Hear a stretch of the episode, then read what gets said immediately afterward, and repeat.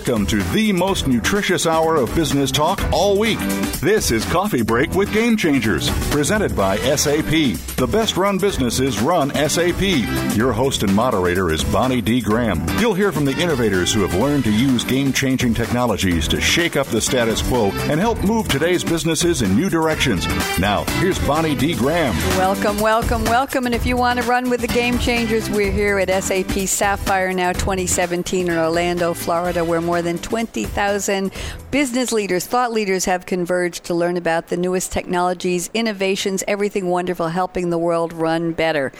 We're going to talk right now about what's keeping your C suite awake at night. We've been doing a lot of these, and this is a big one application security. I have breaking news. The perimeter has moved. Let me read a quote from Eugene Spafford, also known as Spaff, American professor of computer science at Purdue University. This will help to nail it a little bit. He said, Security is like adding brakes to cars. The purpose of brakes is not to stop you, it's to enable you to go fast. I love that. Anyway, that probably is a notable quote. So, you have more and more applications you're giving your employees, and they might have them on their mobile phones. They could have them on a tablet. They could have them anywhere. They're basically running around with them. They could be in the office. They could be working from home. They might be on a plane. Well, guess what? Along with those applications, they have your data, and that data is being spread far and wide. So, what kind of security do you need to make sure that your applications and your data are safe and not in prying hands and not in prying eyes? My special guest is a gentleman who has been on Game Changers Radio over the internet and now first time in person. I'm pleased to welcome Andreas Glöge. And he's the Director of Quality and Security Assurance at SAP. We're going to talk about application security, and we're also going to discuss the SAP partnership with HPE. Andreas, nice to meet you. How are you? Great. Thanks for having me. I'm delighted to have you. So, talk to me. Am I right that applications are literally running around where everybody is today? Do companies have any kind of security in protecting them and the data? So, so first of all, we need to be clear. There's uh, the applications are today on your mobile devices. They're mm-hmm. on clouds. These are you know public clouds or private clouds. There's a big right. difference.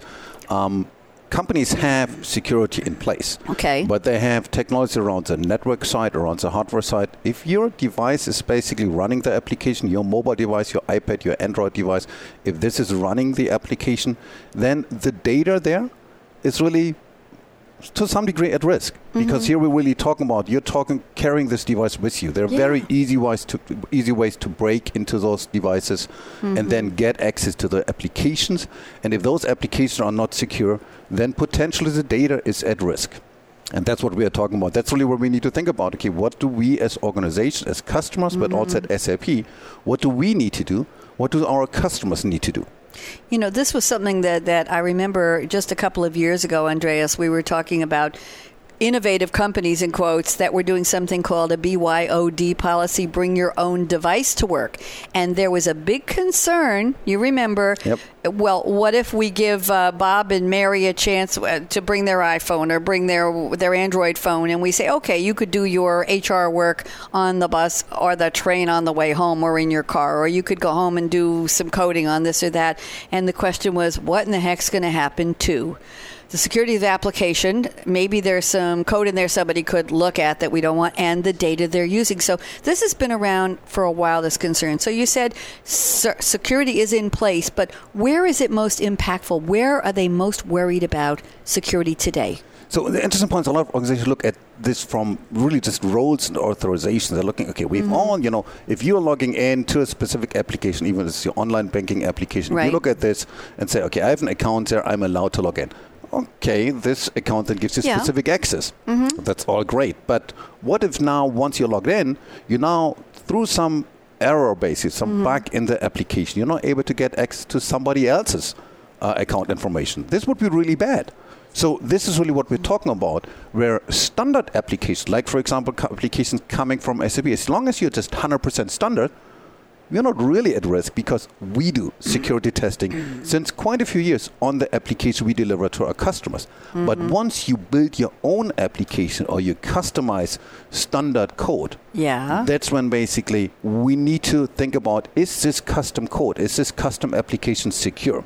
if we don't do anything about this and really make this verification like SAP is doing for the standard code, mm-hmm. that's when we potentially might introduce some risk.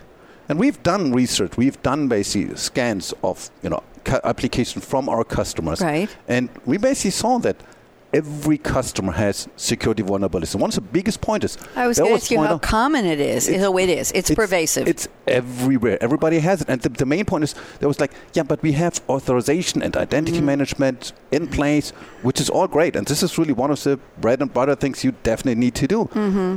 But the classic vulnerabilities we see attackers going after are basically bypassing all the roles and authorizations you've defined. Mm-hmm. Um, and they're basically saying, yeah, good for you you have all those authorizations. I'm just going beyond this and going right to the database, accessing the data uh, in the database uh, itself and taking data out, potentially changing data, and that's where we talk about significant risk. I'm laughing not out of disrespect, but because it sounds like it's something that is is a bad joke, if you know what I mean. It's something that. No, I have a question that goes with what I just said are is this impacting the CIO or the CFO or the CTO or the CEO, the CMO, or is the whole C-suite? And do they know? Do they understand about this vulnerability? So in many cases, they do understand. Okay, um, good. This, this, that there is a risk. Mm-hmm. They are not sure where it comes from, yeah. and that's really where um, we also need to educate our customers. Yes. Just because you're running SAP doesn't mean that you're secure because guess what? You've done customization to the standard. Right. I mean, we look at, like with S4, for example, we're looking at situations where, just saw a study from ASUG, they're talking about 2% only of all customers saying we will use 100% standard. Mm-hmm. That's very small, which means yeah. 90 plus percent of all customers are at risk with the customization if they don't make sure this code is secure. So are the C-level positions at risk? I think they're certainly at risk. And I mean, we've seen at customers in the past. I mean, we've seen what happened with Target, we've seen what happened with the, their CEO. Oh, yeah. What is it, two years ago? Yeah. Uh, the impact can be very significant on them personally, uh, but also from, from a legal situation. And, you know, there are many other aspects around the legal situation. But looking at what's happening in the EU, uh, where a lot yeah. of companies think, oh, that's the EU, that's far away from the US. Let's be very clear. The, the new EU, you know, general data mm-hmm. um, uh, privacy regulation is relevant for all companies doing business in the EU. So if you're a US-based company, but you do business in the EU, you also need you're to follow this one. You're in there too, and the the penalties there are extreme. I mean, we're talking about 4%, up to 4% of global um, global revenue. That's a lot of money. And it is. And, you know, while you're talking, I'm, I'm trying to think of this from a consumer perspective. And forgive me, I'm going to make an analogy. It may be a very poor one, so you can say no if you want to. But I'm thinking when you buy, uh, let's say you buy an air conditioner or you buy, used to be a, uh, a record player, if you're old enough to remember what those were.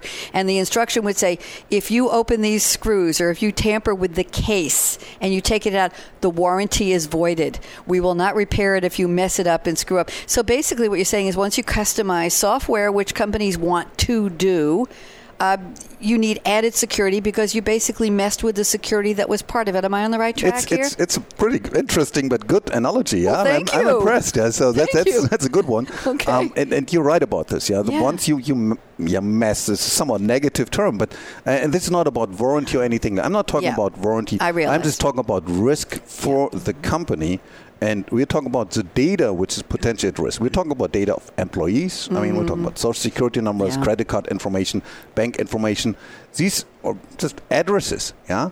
Um, if somebody gets access to this data, and we've seen it, you know, oh, yeah. multiple times. I mean, just look back at the, the, last two days. What happened with this big hack happened over 150 countries? Yeah, uh, the impact can be very significant. A lot of very sensitive data can be stored that's what we're talking about. Just the risk will be much bigger if you don't do anything. I want to give you two consumer examples. I think you'll appreciate these, and then we're going to talk about the partnership with HPE.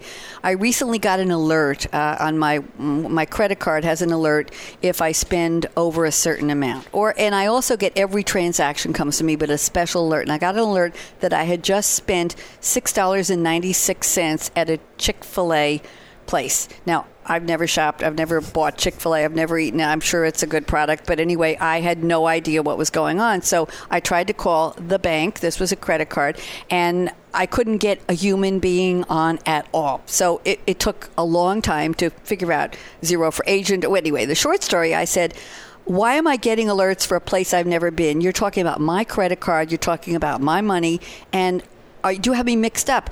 They went through the records and they found out that when the woman who owned three credit cards with the same bank, who did not live anywhere near New York, when she entered or the agent entered her cell phone for the alerts, for the text alerts, one digit was changed oh, wow. from mine. I have been getting alerts for her, so I called up and said, "You got to tell Mary Jones, wherever the heck she lives, that she just spent six ninety five at Chick Fil A. I hope she enjoyed her dinner." And they were laughing. The other thing I want to tell you is years ago when some of the big New York banks merged. I got a statement that was not my bank account.